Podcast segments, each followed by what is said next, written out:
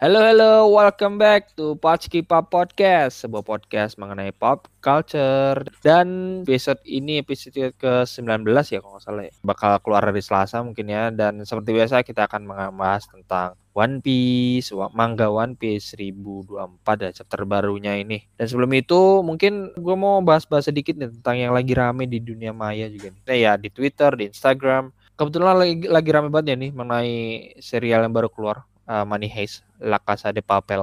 Uh, lu udah nonton belum, Bur? Gue baru nonton episode pertama sih. Oh. gimana, Tang? Lu udah nonton sampai, sampai habis? Iya, gue langsung gue kebut nih gara-gara ya penasaran aja sih. Karena oh. uh, udah penasaran ini ternyata masih lanjut lagi ya sampai ada part 2-nya lagi ya. Nggak dihabisin langsung nih kesel banget. Iya. Ya awalnya sih gue kayak ya kenapa paling drama lagi gitu kan. Iya, ternyata iya. ternyata gue cukup ya cukup puas melihatnya. Hmm. Yang tapi gue nggak puasnya kenapa harus nunggu sampai Desember. Ya oke okay, anyway mungkin kita bahas di lain episode ya nih ya mengenai La Casa de Papel ini. Nanti kita akan mungkin di, di episode kita yang lain. Oke, okay, lanjut aja. Mungkin tadi gue belum sempat eh, hari ini pop skip pop crew itu ada ada bertiga, ada gua, kemudian ada, tadi ada Kupur, uh, lanjut Halo. juga ada Gamal juga. Halo. Kita bertiga di hari ini. Oke, lanjut aja. Kita akan membahas tentang chapter One Piece 1024. Ya, jadi di sini ini ya kita akhirnya di pertar eh, untuk di chapter ini mungkin yang bisa di highlight itu adalah pertarungan antara Yamato versus Kaido di mana ini benar-benar uh, hampir full chapter itu membahas mengenai pertarungan mereka dan ada sedikit juga flashback ya ter terkait uh, kehidupan Oden di masa kecil Oden yang Yamato. Yamato. Eh kok Oden dia Yamato. ya, di mana dia uh, ya dia Oden kan. Jadi ya. Iya betul sih. Gue nggak salah juga kan berarti ya.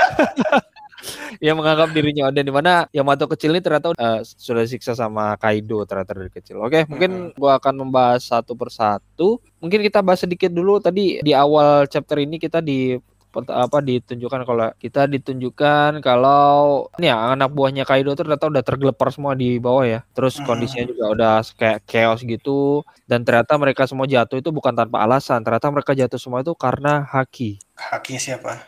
Haki siapa Pur? Kira-kira nih Pur. Oh, di sini sih Usop yang aku ya. Usop seperti biasa ya si penipu ulung ini ya. Orang-orang pada kaget apa namanya? Iya pada kaget semua itu anak buah Kaido pada kaget semua. Tiba-tiba yeah. mereka pada jatuh dan seperti biasa tiba-tiba ada si Usop yang selalu muncul di saat yang tepat ketika orang-orang Iya, selalu gue sangat salut sama Usop ini timingnya selalu pas gitu. Gimana Pur menurut Pur? Iya dia oportunis. Jadi ya mencoba segala apa advantage yang dia bisa dapat ya dia ambil lah. Meskipun di panel berikutnya kita langsung tahu ya itu iya, hakinya iya, iya. sebenarnya. Iya. Ya sama aja kayak waktu di Dressrosa kan Usop juga padahal ya sebenarnya bukan ngapa-ngapain tapi ternyata dia jadi ya, malah banyak punya pengikut ya, jadi jadi Usop. Dan mendapat bounty yang sangat tinggi. Itu bener-bener yang ya di itu and the right place and the, and the right time ya itulah si Usop ini. Terus kita juga di sini lihat udah ada bener-bener kayak sih ya. Si Robin udah digotong sama Brook. Ya, dan mereka kabur nih gimana gam api ini dari mana gam kira-kira gam uh, iya ya, kan api ini. sebenarnya banyak kayaknya ya asal muasal apinya yang pertama Black Maria juga waktu itu kan waktu bertarung sama Robin kan ngeluarin api juga kan dari webnya kan uh, uh, uh. terus juga di panel ini kita lihat ada nggak tahu itu siapa ya anak buahnya Kit anak atau Kit itu iya anak ya. buahnya Kit ada yang ngeluarin api juga hmm. bakar-bakar gitu ya emang udah chaos banget sih terus juga Ya kan King juga bertarungnya bisa ngeluarin api juga kan. Betul. Sama Orochimaru kan juga. Ya. Eh, Orochimaru.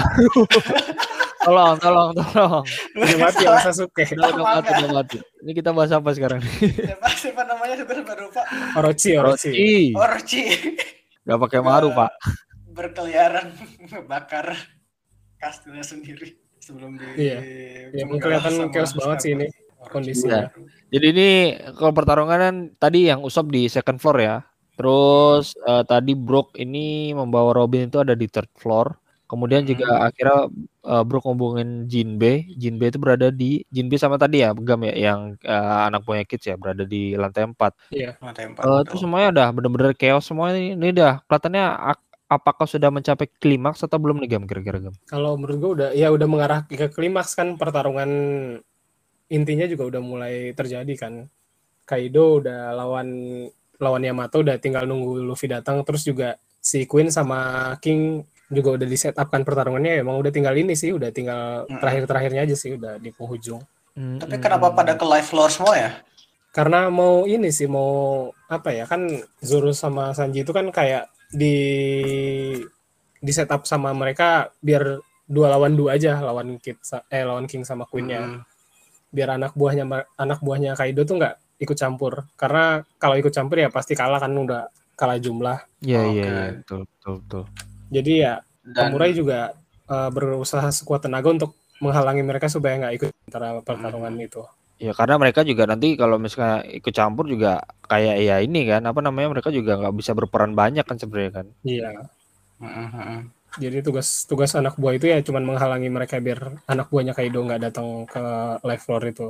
Hmm, ya okay. mungkin ini ya mereka semua ini bakal bisa mengeswap eh, mengeswap bukan swap menghabisi anak-anak buah Kaido yang jumlahnya masih lebih uh, banyak daripada anggota ini ya aliansi ini ya. Tapi yeah. saya lihat okay. udah banyak membela juga kan uh, untuk anggota-anggota Kaido ini. Ya, yeah, thanks to dari waktu, gifter sih yang banyak ya. Gifter ya. banyak berubah kan.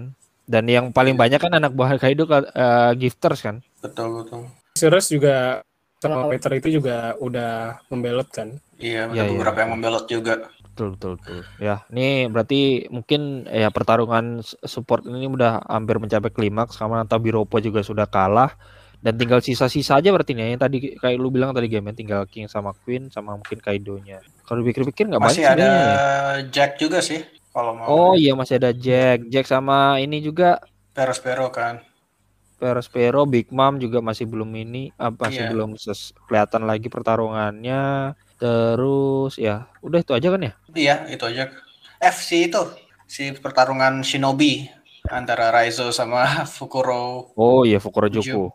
Dan kemarin ternyata kita mungkin agak kesil ya. Ternyata Fukurojuku itu bisa terbang pakai telinganya. Lebih aneh lagi daripada lebih aneh lagi daripada Sasaki, Bur. Iya. Bebas lah. itu pakai jutsu apa ya? Aduh, jutsu baling-baling. Aneh banget lah itu maksudnya ya ya terserah udah lah mau mau gimana. Yeah.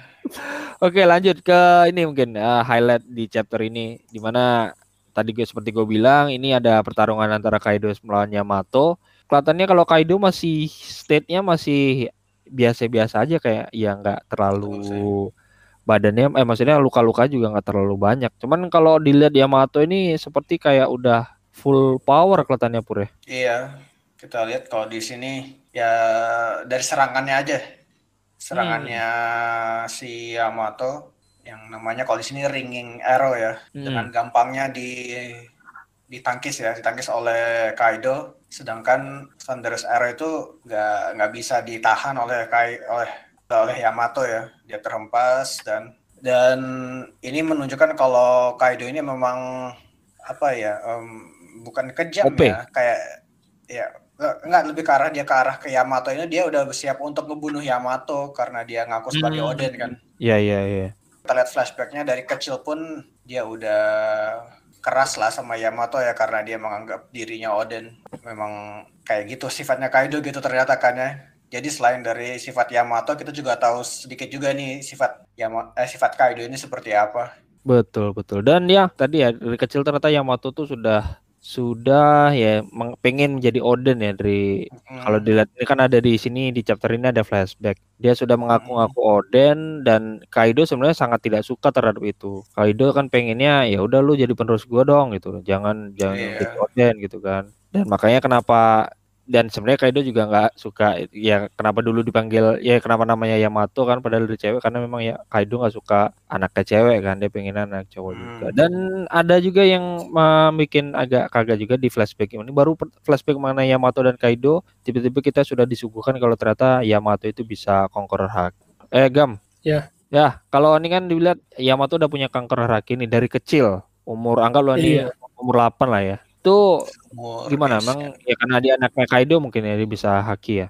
Eh Conqueror Haraki ya. Iya kayaknya emang karena dari keturunan Kaido juga ya. Dan mungkin karena dia ngelihat apa ya, willnya Oden juga mungkin ya. Mm-mm. Ngeliat Hmm. kejadian Oden di sebelum dieksekusi itu kan emang keren banget sih dia satu jam di direbus di panci gitu mungkin karena itu juga dia jadi tergugah ju- ikut tergugah juga willnya dari Yamato ini sehingga dia segitu pengennya jadi Oden dan akhirnya bangkit si Conqueror hakinya dia Jadi kalau dibilang makin kalau ini berarti nambah list lagi ya nah, yang punya Conqueror Haki ini di dunia One Piece. Pur, jadi si Conqueror Haki ini tetap istimewa atau enggak, Pur? karena karena ya ini Banyak makin banyak ya, kan, orang ya? yang bisa yang bisa ngelakuin Conqueror Haki. Nah, apalagi kalau nanti misalnya eh, Yamato jadi join sama Luffy, berarti ada dua Conqueror Haki. Oh, tiga, Si sorry, tiga Zoro. sama Zoro ya. Tiga. Iya. Eh, itu gimana, Pur? Menurut lu, Pur? Ya, mungkin kalau dibandingkan dengan semua jumlah penduduk di One Piece mungkin dikit ya. Bener? Tapi karena ya kita kan musuh-musuhnya punya semuanya punya Conqueror Haki. Ya, pemeran utama juga punya.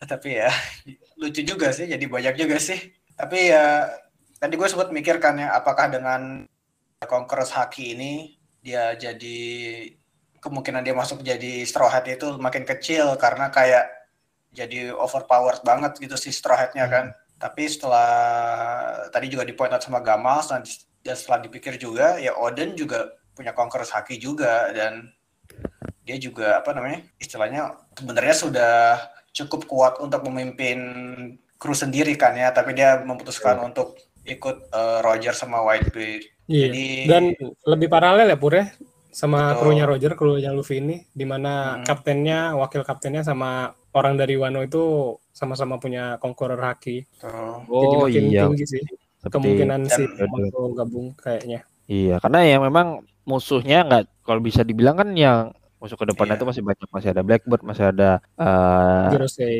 Aegeros yang angkat laut dan itu tuh kita masih ya mungkin Oda pengen ya sebisa mungkin krunya Straw Hat ini siap buat ngadepin kayak gitu kan. betul Tambah kalau misalnya Yamato join ya makin force-nya makin makin parah kan. Apalagi ini mungkin secara kuali secara kuantitas sudah di ini ya, udah bertambah dengan bertambahnya aliansi pasca kejadian di Dressrosa. Hmm. Sekarang mungkin secara quality ditingkatin lagi gitu. Bisa jadi ya. Dan ada juga nih jadi Kaido me- mensekap apa sih bukan mensekap ya, meng- mengurung Mengurung. Kaido eh, Mengurung, mengurung si Yamato itu di sebuah gua. Yang ternyata di guanya itu ada samurai yang sudah dikurung juga sama Kaido. Kalau dilihat nih sempat mikir nih pertama di siluet kan, gue pikir ya, sampai akhir nggak bakal ditunjukin siluetnya. Ternyata setelah lama-lama makin bawah makin bawah tuh siluetnya ditunjukin akhirnya ya. Dan Hmm. ternyata ini kelihatannya Shimotsuki Shimaru Shimaru. Iya, kalau kita lihat di sini kan em, dia perwatakannya, eh mirip ya perwatakannya ya, per Mirip eh, dengan- penampilannya. ya penampilannya mirip dengan Zoro ya. Kita lihat eh, dari kontur mukanya mirip dan kemarin kan di chapter sebelumnya dijelaskan sama Hyogoro bahwa Zoro itu mirip banget dengan Shimotsuki Ushimaru ya. Ya, Jadi makanya kita di sini mikir jangan-jangan ini emang ya dan Kalau- ada Kalau ngerasa si Mochiku Yoshimaru ini ada hubungan langsung ke Zoro kayaknya enggak sih. enggak kayak Kenapa, gitu sih menurut gue ya. Kayak emang satu klan aja tapi nggak ada hubungan langsung gitu kayaknya sih. Soalnya Hmm, eh, desanya Zoro itu didirikan sama Shimotsuki sebelum dia sih. Shimotsuki Kozuguro kan. Iya. Sebelum tuh sebelumnya eh, sebelum Oden. Ya sebelum Oden. Mungkin angkatannya ini ya, angkatannya Sukiyaki. Angkatannya siapa Gam? Angkatannya Angkatan Sukiyaki. 2019. Tapi maksudnya nggak setua itu masih Gam. Anaknya anak aja Kuina, Kuina semua sama Zoro. Ya nggak tahu lah kenapa kita jadi Iya. bahas Silsilah. Ya intinya masih ya masih inilah mungkin ya Zoro siapa tahu. Gue tadi baca di Zoro mana umurnya ya? sekarang berapa? Zoro. 20. Ini 20 tahun yang lalu. Terus Ini sebelum Zoro lahir sih kayaknya kejadian ini. Iya kan Iya, kan nih si Shimotsuki kabur nih. Mau kabur ke mana? Kabur. Eh Menurut gua nggak kabur sih. ini ya cuman mungkin ada itu kabur dari pasca dari kejadian Oden terus Blue. Iya si Masuki siapa tadi Kozoguro tadi pindah ke East Blue bisa jadi seperti itu kan dan Iya. ya kecenderungannya ini eh bukan em, ini ya awalnya kita kira si Oden eh si Yamato bakal dibunuh sama samurai ini kan karena Yamato ini kan anak ya. Kaido kan musuhnya kan tapi ternyata eh, setelah mendengar kalau Yamato itu pengen jadi Oden dan samurai itu sangat tergugah dan ternyata juga Yamato menunjukkan navigation lognya dari Oden di mana yang di situ membuat Yamato tuh bener-bener jadi sesuatu yang ini ya mem- membangkitkan lagi semangat membangkitkan semangatnya lagi dari si samurai ini yang sebelumnya udah kayak pasrah gitu dikurung sama Oden eh sama ah, salah terus gua. Dikurung sama Kaido. Ya kira setelah itu Yamato jadi bisa kabur dari gua itu kan. Gimana Pur? Ya ini ya balik lagi sih kalau misalnya em, apa ke setiap background Straw Hat kan ada di flashbacknya ada sesuatu yang memorable ya. Hmm. yang bikin dia bangkit atau sedih gitu kan ya ini bisa jadi salah satu em, kejadian itu di mana si Yamato udah memohon ke ah, bapaknya ya ke Kaido nih nanti mereka bunuh gua gitu kan dengan terus Kaido dengan dinginnya. Ya lu kan Oden. Terus kenapa? Gitu kan. Terus dia kabur ya. Itu kan buat seorang anak mungkin ya traumatizing juga ya. tapi Iya. setelah ada apa namanya ada rasa empati dari samurainya dia mulai bangkit lagi ya mungkin itu bisa mendorong dia untuk ke depannya di member Straw Hat lah Ya dan di itu juga di panel terakhir kelihatan banget sih maksudnya tekadnya si Yamato ini ya. iya Kayak ya ngelawan banget lah ke Kaido kenapa dia diatur-atur segitunya. Kenapa si Yamato diatur, kenapa Wano diatur, emang dia siapa gitu. Betul. Ini di sini kelihatan kuat banget sih tekadnya uh, sama Iya. backgroundnya. dan ini mereka conquerors-nya yang clash ya kayaknya Iya, Conquerors Iya. yang udah dimasukin ke senjata kan, yang Iya. kayak baru kita lihat di Wano ini sih, Kayak Zoro ya. Mhm. kayak Zoro. Dan Luffy juga udah mulai ngerti kan kemarin. Menarik, menarik. Jadi maksudnya ya ini akhirnya mungkin setelah chapter ini ya Yamato kalah nih menurut gue sih. Karena ya masih Kaido masih terlalu OP buat Yamato kayak betul perbedaannya sama masih sangat terlalu jauh meskipun ya eh, Kai- eh, Yamato masih punya buah iblis eh, yang kayak ini juga tapi memang kekuatannya sangat terlalu jauh. Nah di situ mungkin nanti bakal muncul si Luffy yang menyelamatkan Iya. Yamato bisa jadi ya seperti itu mungkin ya. Ya, Banyak seperti itu kayaknya. iya iya Ya, Tapi ya mungkin. ah, yang menarik ya di panel ini juga kayaknya ada background juga deh dari Kaido yang bikin dia mungkin gua rasa bakal dibahas juga mau udah ya. Yang Hmm. bikin Kaido bisa sekejam ini kan dia bilang Yamato kayak masih kayak anak kecil dunia ini nggak dunia keras bung dunia keras dan ya kayaknya ada background yang bikin Kaido bikin jadi kayak gitu juga sih. iya Mungkin dulunya dia nggak sekejam ini tapi karena kejamnya dunia jadi terpengaruh gitu. iya dia ya, kan udah simply beberapa kesel aja kalah juga kan beberapa kali tahan Kalau dari point of view-nya si Kaido karena simply kesel aja nggak sih anaknya yang seharusnya jadi nerusin dia tapi malah mau mikir malah mau mau jadi Oden gitu loh. bisa Dan- juga sih iya unik juga sih maksudnya cara-cara Kaido ini kan dia nggak nggak serta merta menghabisi lawan-lawannya dia kan. Jadi kayak disiksa gitu dulu sampai dia submit gitu. ya. Hmm. Hmm. Iya, buktinya dita di dikurung selama hampir 20 tahun berarti ya. Dari kejadian Iya. ini dikurung habis eh ini kan berarti dia habis ini ketangkep kan. Setelah dia samurai bersih kaburin terus dia bersih ketangkap lagi kan. Dan akhirnya Hmm, iya. dikurung selama itu kan. Ya, memang susah hubungan anak dan bapak kalau Iya. nggak sama satu visi. apalagi bapaknya Kaido Apalagi Bapak Kaido makin pusing dunia, makin pusing pikiran. Oke, mungkin itu Oke. pembahasan tentang chapter 1024 ya. Ya nggak terlalu banyak sih memang eh, apa namanya nggak sepadat 1023 kemarin, tapi tetap worth, Hmm. eh, worth to eh, worth to read ya, karena nih Hmm.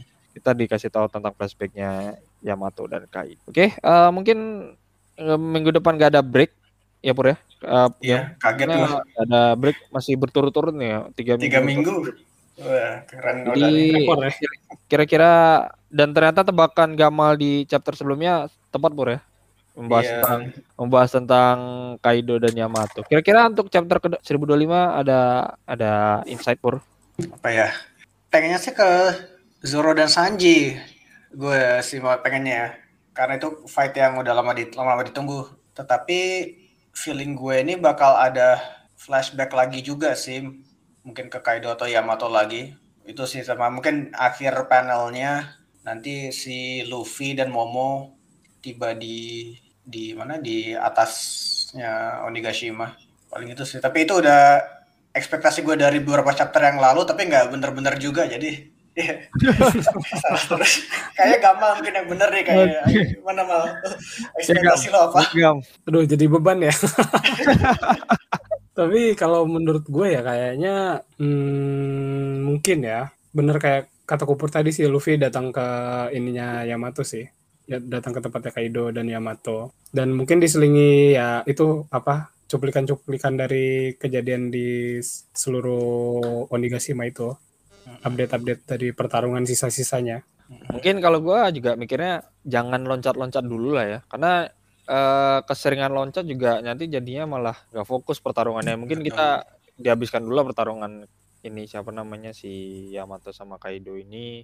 Nanti mungkin dat Luffy datang baru nanti pindah ke pertarungan Luffy San Zoro Sanji sama King Queen ya seperti itulah biar sa- biar mungkin lebih bagusnya mungkin ada selipan-selipan sedikit nggak apa-apa lah ya. Oke, mungkin itu saja pembahasan cerita 1024. Tapi tenang aja kita masih akan membahas tentang One Piece. Uh, kali ini kita akan membahas sedikit tentang Fever Cut yang sudah ada muncul ya. Ini baru muncul kira-kira hari dua hari yang lalu kalau nggak salah. Jadi ternyata banyak informasi yang didapatkan dari Cut yang biasa muncul eh, dimunculkan oleh Oda.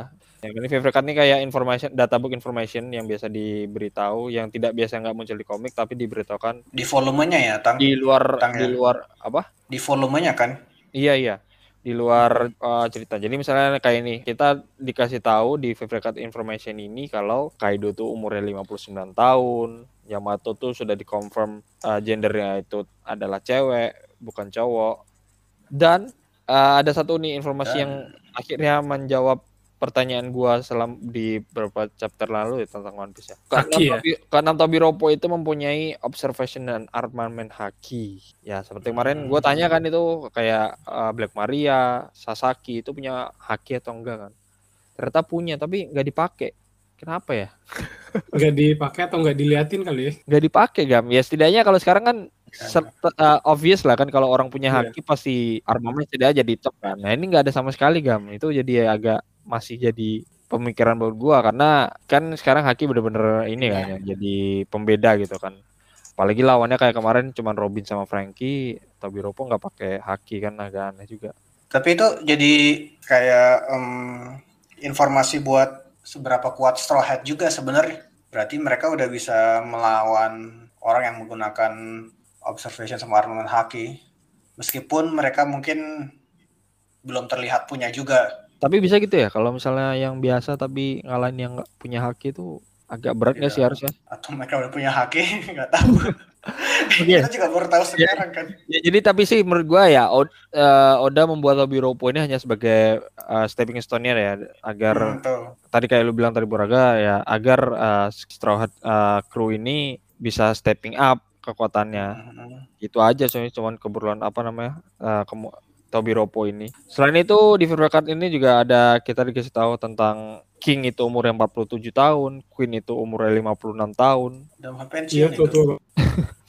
Dan ada informasi penting lainnya kemarin kita juga bertanya-tanya di chapter sebelumnya pembahasan tentang Black Maria. Ternyata Black Maria ini adalah eh, yang kemarin itu hybrid form. Jadi semacam Hmm. chopper gitu mungkin ya. Jadi dia bisa Iya, benar. bentuk-bentuk eh, bentuk zoannya itu bisa menjadi berbagai macam, gak cuman kayak bentuk eh, bentuk binatang, bentuk hybrid sama bentuk manusia, tapi bisa bermacam-macam kayak rumble ballnya chopper mungkin ya. Hmm. Ya, ini sudah dikonfirm juga. Jadi ya informasinya cukup eh, menarik buat kita. Oh, ini ada juga bounty dari dari komen apa? Dari anggotanya Kaido. King itu 1,39, Wushu itu 546, Sasaki itu 472, Black Maria 480, Ulti 400, Patch One 290.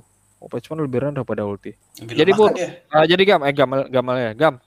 Jadi kan kayak uh, Sorahirut udah ngalahin semua Tobiropo nih. Kira-kira bounty mereka bakal naik nggak? Of course lah Tang. Apalagi Tapi masalah tapi masalahnya di Wano ini nggak ada bukan daerah yang bisa dipantau oleh media. Gimana? ada si ini Ada si P0.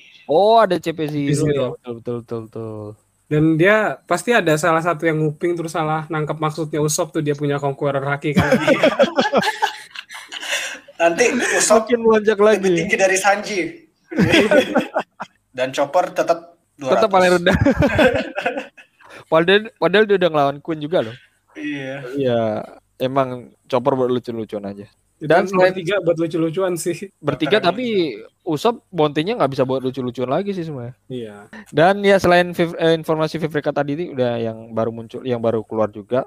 Kita juga akhirnya di kemarin gue bilang ya tentang update terkait film One Piece yang live action itu sudah Hmm. dibuat kapalnya dan sekarang sudah muncul logo resmi. Hmm. Jadi One Piece agak beda sama yang di komik ya, yang di manga ya. Jadi meskipun beda ya mungkin ter, pastilah nggak bakal 100% sama antara live action sama manganya, tapi ya tetap aja bakal em, mau mengacu ke cerita manga karena ini diawasin langsung oleh Oda gitu. Kira-kira Ya, pur prediksi Ya, realistis lah. 1 sampai 10 lu yakinnya ini film bagus atau enggak? Eh serial ini bagus atau enggak? 1 sampai 10 seberapa yakin lo? Eh, Nggak tahu ya ini kok Dia pengalaman live action di Netflix ini kayak kayak lempar koin sih tang kadang-kadang dapet yang kayak Death Note kadang-kadang ada yang dapet yang kayak kalian suka itu kayak Samurai X ya. Jadi ya hmm, 60% bagus lah. Gue maunya sih bagus tentunya ya. tapi ya masalah kan kita baru keliat baru lihat kayak em, skripnya doang cuma halaman depan doang kita belum tahu tahu Iya, iya. informasi apa lagi kan. Hmm, ya karena ini Ya, masih masih- di 2022 akhir sih, 2022 atau 2023 awal gitu nggak salah. Kalau lu Gam? Ya 1 sampai 10? Kalau gua kayaknya belum pernah ngelihat ya live action yang fantas yang fantasinya tinggi itu bagus ya. Kalau Samurai X kan kayaknya Bukan fantasi lah ya. nggak nggak terlalu fantasi kan, nggak tangannya digigit terus bisa jadi gede gitu kan. Jadi ya tergantung modalnya Netflix lah seberapa mau modalin buat efeknya. Iya iya. Dan bener-bener sih harus yang case-nya harus yang gila gitu ya karena Iya, ya orang gila semua kan kalau One Piece ini kita tahu. Iya kan. karena yang bikin kita suka sama One Piece ini adalah tingkah laku eh, ini kan Straw Hat Crew kan yang Iya, yang kalau misalnya bikin live action tuh belum tentu bisa lucu itu sih yang gue takutin sih sebenarnya. iya ini semuanya bakal aktor Jepang atau gimana ya Nah itu yang belum kan tahu. kalau kan kan kita tahu bahwa masing-masing Straw Hat punya eh, Backgroundnya beda-beda kan. kebangsaan Beda- sendiri kan life. kebangsaan sendiri kan si Luffy itu Brazil. dari Jepang Luffy Brazil ya Usopp dari, dari Ya. Jamaica mungkin dia Nyimeng juga Rasta baby. ya kita lihat tunggu bahasa aja lah. Atau bahasa Jepang Nah, it- Nanti itu masih masih masih itu juga masih ya. misteri kalau sih. Hmm. kalau diawasin langsung oleh Oda ya bisa jadi sih stay true di Jap ini ya produksi langsung oleh orang Jepang mungkin ya Hmm. Tapi nama penulis naskahnya nggak Jepang-Jepang banget ya. Sih namanya? Nggak nama penulis naskahnya itu loh, yang skrip siapa namanya Eh, Steven siapa gitu. Matt Owens Steven Maeda kita nge-warn ini lah ya kita nge-warn Hollywood if you don't stay true to the mang eh, to the source you will be doomed remember that. Dragon Ball Z. Eh, Dragon Ball Evolution. Death Note Attack on Titan. Walaupun Attack on Titan itu kontennya produksi Jepang ya tapi oh, iya. tetap aja sih. Terus Bleach. Bleach ada. Ada lu coba Ada, di Pur. Netflix coba lihat deh Bur. Ah Ada pur aneh banget pur. Itu bukan film Hollywood juga sih tapi ya. Ya, ya film live, live action yang berhasil Ya, gue cuma eh, Rurouni Kenshin doang sih. Yang lain ya masih. Sebenarnya Death Note yang live action Jepang lumayan sih Ya, tapi habis itu di remake sama Netflix sih Ya, dengan ya, dengan baru itu kan tapi ya gagal juga. We warn you Netflix, stay true to the original source.